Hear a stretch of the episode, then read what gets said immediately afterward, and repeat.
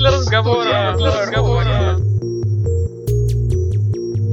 Всем привет! В эфире шестой выпуск подкаста «Провод для разговора». Сегодня я с вами Елена и Наталья. Всем привет! Напомню, что слушать нас можно также на iTunes, на PodFM и где только нас уже нет. Из- изо всех утюгов вещаем. Так что подписывайтесь, задавайте вопросы. Главное, оценивайте подкаст и советуйте его друзьям. Начинаем, как всегда, с зарубежных новостей. Рассказывай. В соцсетях очень активно распространялась новость о том, как э, какая-то неизвестная старушка принесла на переработку старый компьютер Apple 1 аж 76 года, который впоследствии эта контора по утилизации продала на аукционе за 200 тысяч долларов. Да, потому что он оказался достаточно редким коллекционным образцом. Да, практически, можно сказать, пра-пра-прадедушка с нынешних э, Macintosh и э, MacBook Air и прочих страшных вещей. При этом как раз они теперь разыскивают эту тетушку, чтобы поделиться с ней своим... Если она нас сейчас слушает, то обязательно заходите в ту самую контору, и вас там ждут ва- ваши 100 тысяч долларов. Ну, а мораль ты, Бася, наверное, какая? Что, что вам кажется шлаком, да, на и самом деле, бесполезным и ненужным в хозяйстве. может оказаться очень даже нужным другим. Поэтому мы хотим напомнить еще раз о нашей акции «Доброе дело», в рамках которой мы раздаем нуждающимся поддержанную технику, которая вам уже не нужна. Не, ну главное, чтобы пылится. она работала, потому что неработающие компьютеры 76 года, конечно, вряд ли могут кому-то То пригодиться. вполне может быть, что он и работал. Выходил в зная интернет. качество продуктов Apple. Поэтому, если у вас есть какие-то ненужные дома, на балконе или на даче какие-то гаджеты, которые вы считаете уже морально устаревшими, обязательно их приносите в наш павильон Информационный город. Номер 14 на ВДНХ. Кстати, между прочим, есть еще один повод. Помимо того, что прям с порога можно сдать свои смартфоны, ноутбуки, электронные книги, планшеты, сам э, информационный город стоит того, чтобы в него зайти, потому что он буквально вот с пылу с жару открылся после масштабной реконструкции. Что там новенького, давай расскажем. Там все по-другому. Изменилась экспозиция, изменилась сама концепция, наверное, этого павильона. Теперь это действительно город. Это мини-модель умного города. Можно посмотреть, как происходит управление движением, как происходит посещение врача, как будет, точнее, происходить, наверное, в будущем, да, потому что многие вещи, которые там представлены, это как бы такая футуристика, которая, может быть, вполне станет реальностью в ближайшие там лет 5-10. Поэтому хотите узнать, что нас новенького ждет в И ближайшие что уже лет? есть сейчас, потому Да, и- что там можно заодно научиться пользоваться городскими сервисами, все расскажут, все покажут. И одна из особенностей тоже новой экспозиции, мы там сделали модель современного умного дома. Там можно посмотреть всякие гаджеты, которые помогают сделать быт проще, типа всяких роботов-пылесосов. Что там еще есть? Специальная система безопасности, вход по отпечатку пальца, различные системы мониторинга микроклимата и так далее. Вот, да, как раз, кстати, тут мы на днях участвовали в конференции Startup Village, там была специальная секция про умные города. Так вот, основной, наверное, акцент всех выступающих был на том, что будущее умных городов – это разумное управление производством, так и потреблением электроэнергии, тепла, воды. Поэтому Grid за этим, безусловно, будущее. И хотим как раз рассказать, переходя уже мы-то уже в будущем. что мы уже в будущем, да, и что Москва как раз а, буквально в апреле начала внедрять систему телеметрического учета потребляемых ресурсов. Если говорить проще, то это счетчики, которые сами отправляют информацию о количестве потребленных ресурсов в удаленную систему. Поэтому специальному усатому дядечке не Ключом нужно да, с- разводным. с разводным ключом не нужно каждый месяц приходить на объект и снимать там показания. Но на самом деле часто даже показания вовсе не снимаются, то есть те же самые бюджетные учреждения, где мы, собственно, и все это пилотируем, они платят по нормативам. И вот в рамках эксперимента, когда мы установили эти телеметрические счетчики, выяснилось, платить можно минимум в два раза Два с половиной раза меньше, чем по нормативу, если вот передавать данные таким способом. Потому что зачастую часто бывало раньше, что в какой-нибудь школе деньги за отопление заканчивались еще до начала отопительного сезона. Вот поэтому Вопрос, куда они ушли? на нормативы. На нормативы. Мне кажется, что следующим этапом развития этих приборов должно быть, что они тебе говорят, что хватит лить воду, ты уже превысил свой норматив, береги природу. устанавливаешь определенный лимит, после которого вода, в принципе, отключается, и вот э, только в следующем месяце можешь начинать снова мыться. Вот. Ну, естественно, что Это начинаем шутки. мы с бюджетных учреждений, но на самом деле ориентируемся на то, что в многоквартирных домах эти системы также могут быть использованы, поэтому вот часто говорят, что кризис это плохо, но вот кризис, э, он стимулирует вот такие инновации к более бережному использованию ресурсов.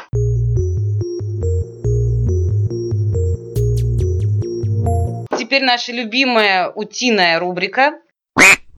Мы, оказывается, узнали, что мы тут боремся с радиацией. Причем боремся мы с радиацией весьма нетривиальными Плакатами. способами. Мы боремся плакатами. Причем мы долго думали, на какое место человеку нужно наклеить плакат, чтобы защитить его от радиации, излучений и других. О чем мы говорим? Мы говорим о том, что после того, как мы рассказали, что в ближайшее время на опорах двойного назначения, тех самых, о которых вы так много говорили в прошлом подкасте, мы будем размещать специальные информационные плакаты, разъясняющие, что это такое, чтобы у людей не возникало вопросов и боязни, радиофобии и каких-либо других сложностей в общении между сотовыми операторами и жителями города. После этого мы узнали об этих плакатах много нового. Наклеенные на столбы плакаты помогут людям избавиться от радиофобии. Это правильно. Но в контексте заголовков, что столбы обклеят плакатами от радиофобии, лично у меня возникает вопрос, да, они столбы ли больны той самой радиофобией? Искажение было достаточно серьезное. Вот тут даже «Комсомольская правда» написала про то, что боремся мы с радиацией. Вот, видимо, недоразобрав, что радиация и электромагнитное излучение – это несколько разные вещи. Ну, бояться в любом случае не стоит. Мы это назвали так вот серьезно радиофобия. Но речь идет о том, что просто после появления большого количества базовых станций на фонарях Моссвета люди стали действительно обращаться чаще. Иногда просто, может, даже и не жаловаться настолько на излучение, сколько просто разобраться, что это за гигантские такие столбы. Вот, кстати, обратите внимание, наверняка у вас они уже тоже во дворах появились. У меня уже стоит. у меня вот целых два. Так что, если увидите такие столбы, не пугайтесь. В ближайшее время на них появятся наклейки, на них будет написано, куда обращаться в случае чего. Вот, это очень надежные опоры, они надежно закреплены и помещается на них, собственно, очень много всякого разного оборудования, которое позволит сделать связь более устойчивой и устранить всякие разные обрывы и другие неприятности, которые вам мешают пользоваться нашими всякими разными мобильными классными Ну сервисами. и увидите плакат, просто подойдите к нему, прочитайте. В целях профилактики. Поздоровайтесь с ним. Поздоровайтесь с ним, да. В целях профилактики радиации, радиофобии и прочих И страшных расскажите вещей. друзьям.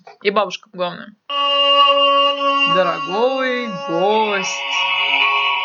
Уже целую неделю интернет гудит о том, что правительство Москвы неожиданно решило запилить конкурента Яндекс картам и вообще как это отразится на бизнесе будущем Яндекса и Гугла. Не отъест ли Москва большой сегмент этого рынка? Даже нас обвиняют, что интерфейс вроде как похож, да? Ну да, при учете, что, в принципе, карту Москвы сложно как-то изменить. Если Тверская улица есть, то она есть. Чтобы не быть голословными, мы сегодня пригласили в наш подкаст руководителя проекта «Электронный атлас» Руслана Кива. И сегодня он нам всю правду расскажет. Вот мы его уже на пыточный стул привязали, вот он уже вот И сидит. паспорт отобрали. Да, паспорт отобрали, поэтому будет говорить всю правду. Привет, Руслан. Да, здрасте. Расскажи, пожалуйста, откуда вообще появился электронный атлас? То есть у многих создалось ощущение, что вот он появился только сейчас с появлением... Из ниоткуда. Да, из ниоткуда, появлением мобильного приложения одноименного. Как, собственно, им пользуется ведомство? И почему это не просто какая-то очередная карта? Очередной навигатор. Электронный атлас в первую очередь задумывался как витрина данных. Если быть более точным, то витрина пространственных данных, которая является частью открытых данных. Почему мы не можем использовать те же самые OpenStreetMap, Яндекс, Google? Почему мы делаем свою карту? Дело в том, что электронный атлас, помимо всего прочего, не просто карта, а он содержит так называемый API, который активно использует сторонние ресурсы. Большей частью это ресурсы правительства Москвы. Функционал как раз вот этого API, он несколько отличается от функционала Яндекса и аналогичных ресурсов. То есть мы дорабатываем его с учетом потребностей органов исполнительной власти и систем, которые используют картографическую и пространственную составляющую. Ну, например, чтобы было понятно. Ну, например, сервисы геокодирования и перепроецирования данных. Очень понятно, да. Все сразу стало ясно. Ну, в общем, да, главное, что нужно понять, это то, что Atlas это все-таки не только карта, не просто портал, это часть огромной системы под названием Единое геоинформационное пространство правительства Москвы. Ну, поехали дальше. Помним, что несколько лет назад, когда мы тестировали, например, старую версию электронного Atlas с сообществом Хабр Хабр, нас очень упрекали в том, что дизайн какой-то был ужасный, уродливый, похож на какую-то нам игру из 90-х, вот, и юзабилити страдала. Сейчас Atlas перезапустился, вот, многие заметили, что он стал как-то симпатичнее и наряднее. Расскажи, кто делал и что там изменилось-то в интерфейсе. Значит, действительно, дизайн предыдущего атласа был достаточно страшным. На это обратил внимание непосредственно наш мэр Сергей Семенович Собянин. Дизайн разрабатывался известной студией, студии Артемия Лебедева. Концептуально, в принципе, ничего не изменилось. Изменилось оформление и доступ к данным, содержащимся в атласе. То есть сейчас это не просто название директории, а понятные, красивые пиктограммки, которые интуитивно понятны пользователю пользователю, кликая на них, он попадает в соответствующие разделы, в соответствующие слои. Могу сказать, что также были нарекания к э, космическим снимкам, которые использовались в старом, старом атласе. Mm-hmm. Да, они были не то что старые, они были загрублены в связи с секретностью, но благодаря тому, что секретность была снята с данных дистанционного зондирования, мы разместили там свежий космос сверхвысокого пространства. Мы были, наверное, единственными, кто соблюдал эти правила секретности, да, наверное, всей большой что мы честные, законопослушные. А, а когда сняли эти требования к секретности? Точную дату я не помню, ну, в начале этого года. Давай разбираться дальше с пробками, потому что, на самом деле, пробочный сервис вызвал больше всего вопросов. Сразу, естественно, бросились сравнивать, почему наш Атлас показывает пробки несколько иначе, чем показывает его Яндекс. Некоторые даже на перегонки ездили. Расскажи, как отличается тот э, принцип сбора информации о пробках, и почему у нас действительно немножко по-другому? Начать нужно с того, что чисто визуально они отличаются по цветам. На самом деле мы используем другие градации цвета, которые отображают дорожную ситуацию от Яндекса. Поэтому на первый взгляд действительно может показаться, что данные слишком разнятся по сравнению с Яндексом. У нас когда свободно на улицах красный помещается? Ну, скажем так, когда достаточно приличный затор, она желтая у нас. Да, у Яндекса это красный, у нас полностью отсутствует коричневый цвет, который есть в Яндексе. А это принципиальная какая-то история? На самом деле нет, не принципиальная. Главное в этом сервисе, как он строит маршрут, а не как он разукрашивает его. Если он проложил действительно оптимальным путем, то можно сказать, что сервис работает удачно. А он изначально по умолчанию как раз прокладывает маршрут с учетом пробок, объездов и так далее? Есть на самом деле три варианта выбора. Да? Это пешком, на автомобиле и на автомобиле. Пешком всегда быстрее, конечно. И на автомобиле с учетом пробок. Как именно формируется эта пробочная карта? Чем отличается от Яндекса? Значит, мы используем сервис, который нам предоставляет Центр организации дорожного движения правительства Москвы. Отличие этого сервиса от Яндекса в том, что используются данные, получаемые с датчиков, которые вмонтированы непосредственно в полотно основных магистралей. Также учитывается информация с камер дорожного наблюдения и других источников. Тоже нас э, много упрекали, как вот мы уже подводки говорили, про то, что мы зачем-то делаем конкурента. Вот, собственно, какую нишу мы планируем занять? Ну, мы уже объясняли многим, что в Атласе самые актуальные данные, и мы их поддерживаем, в отличие от коммерческих компаний, у которых просто нет такой задачи. Собственно, какую действительно нишу претендуем? Планируем ли мы хранить Яндекс с Google и OpenStreetMap? Ни, ни в коем случае. Пусть живут. Пусть живут. В коем случае. У нас дело в том, что задачи несколько разнятся, потому что Яндекс и Google это в чистом виде коммерческий проект, который заточен, ну, в части, допустим, географического поиска, да, исключительно на какие-то коммерческие составляющие. То есть, Кафе, ресторан, там поиск. Абсолютно верно, да, и точно так же по-разному выдаются поисковые запросы, результаты поисковых запросов. Атлас, он более социален, потому что там содержится совсем другая информация, которая, ну, вряд ли когда-то появится в том же Яндексе и Гугле. Пользовательские слои, кстати, какие-то комментарии от пользователей, как вот в Яндекс пробках планируется в Атласе? Сейчас в мобильной версии электронного Атласа этот функционал уже присутствует. Что нужно сделать, чтобы комментарий оставить? Кликая на объект, мы можем оставить совершенно спокойный комментарий. Ну, там именно речь идет о жалобе какой-то на то, что объект неправильно расположен, или какого рода это комментарии могут все, быть? Все, что угодно. Могут быть какие-то отзывы об объекте, могут быть э, отзывы о некорректности данных, какие-то предложения, еще mm. что-то. А кто это все мониторит и исправляет, если есть в этом необходимость? Например, на кирпич внезапно повесили, и проехать там уже нельзя, и пройти тоже. Да, это тоже возможно. Значит, данные попадают у нас в единую мобильную платформу, где, собственно, модерируются, а дальше уже в зависимости от задачи распределяются для ее решения. А вообще, насколько у нас э, графы дорог последние, актуальные? Потому что сейчас в Москве, конечно, бум какой-то дорожного строительства, постоянно какие-то новые завязки, развязки появляются. Вот, э, Новые водители, знаки.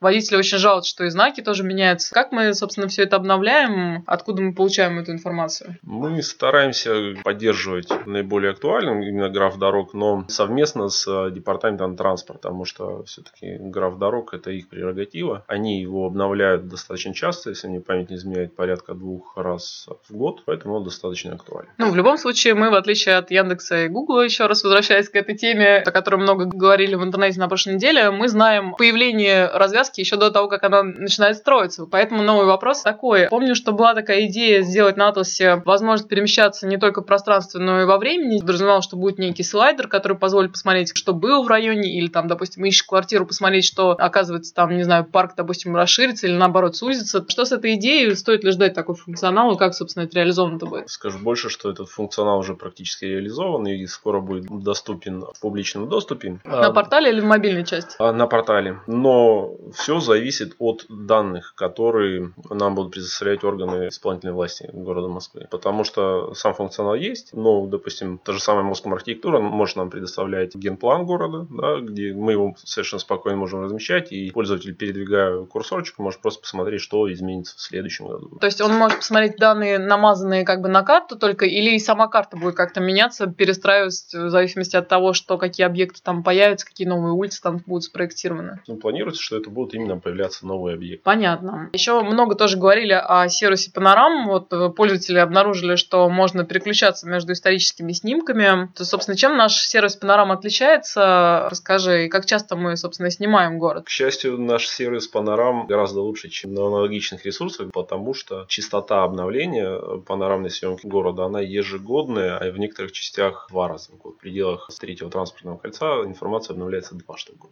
Расскажи еще, что мы, наверное, и закрытые объекты тоже снимаем, типа ВДНХ. Да, и плотность съемки, она гораздо выше. То есть можно сравнить треки, которые есть на электронном атласе и на том же Яндексе. Плотность треков у нас гораздо выше. Наши подрядчики, они стараются максимально проехать э, по всем возможным тропинкам. Mm-hmm. В том числе, кстати, дворы там можно найти. Да, да. Проползти по кустам.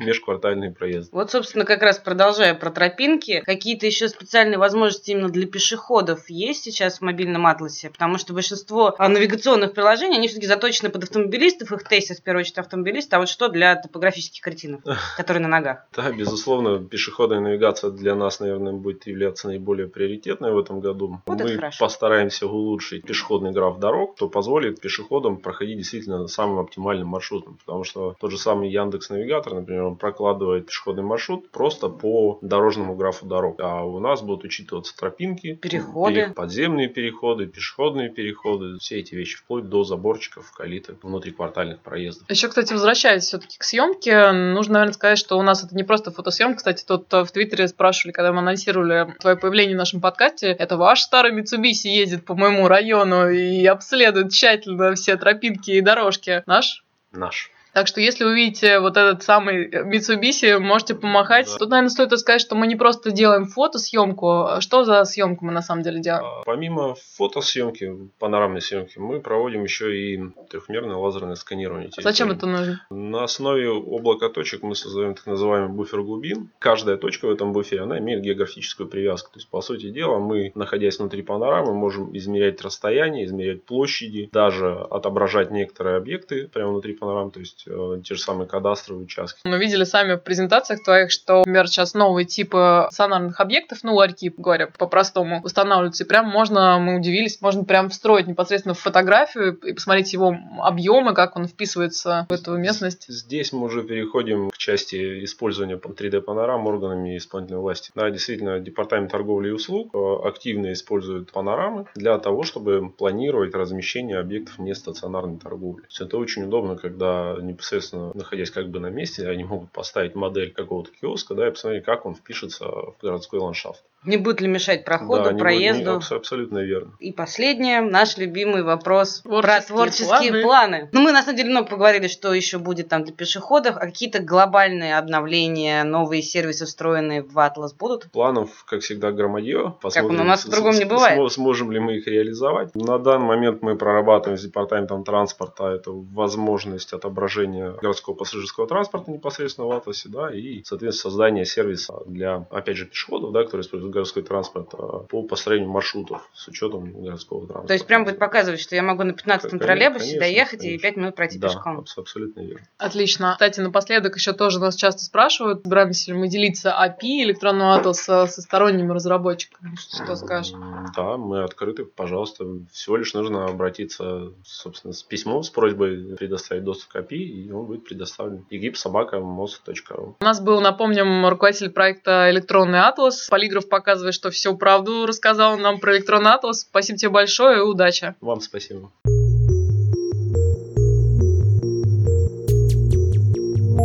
И в завершении этого выпуска что-то мы тут поняли, что мы, наверное, немножко перебрали, да, в отношении наших друзей из Яндекса. На самом деле мы очень с ними дружим. Не конкурируем и не пытаемся доказать, кто из нас лучше. Да, и вот, в частности, плодом, наверное, нашего сотрудничества, которое уже больше года продолжается, уже официально, то есть брак оформлен, можно сказать, у нас подписано специальное соглашение да. при подготовке новых сервисов для горожан. А, вышли Яндекс прогулки, всем рекомендуем это приложение, пока оно доступно, к сожалению, только на iOS, но коллеги обещают, коллеги обещают подтянуться и на другие платформы тоже, позволяют гулять, собственно, эффективно по Москве, узнавать много всего нового. Нам особенно приятно, что в качестве одного из источников там фигурирует наш проект «Узнай Москву», то есть с него подтягивается информация о памятниках архитектуры, так что гуляйте, наслаждайтесь. Лет на дворе. Да, наслаждайтесь летом. Мы анонсируем гостей нашего подкаста где-то в понедельник, вторник. Обязательно присылайте им вопросы. И всем счастливо, пока. Будьте активнее. Пока. Провод для разговора. Для разговора.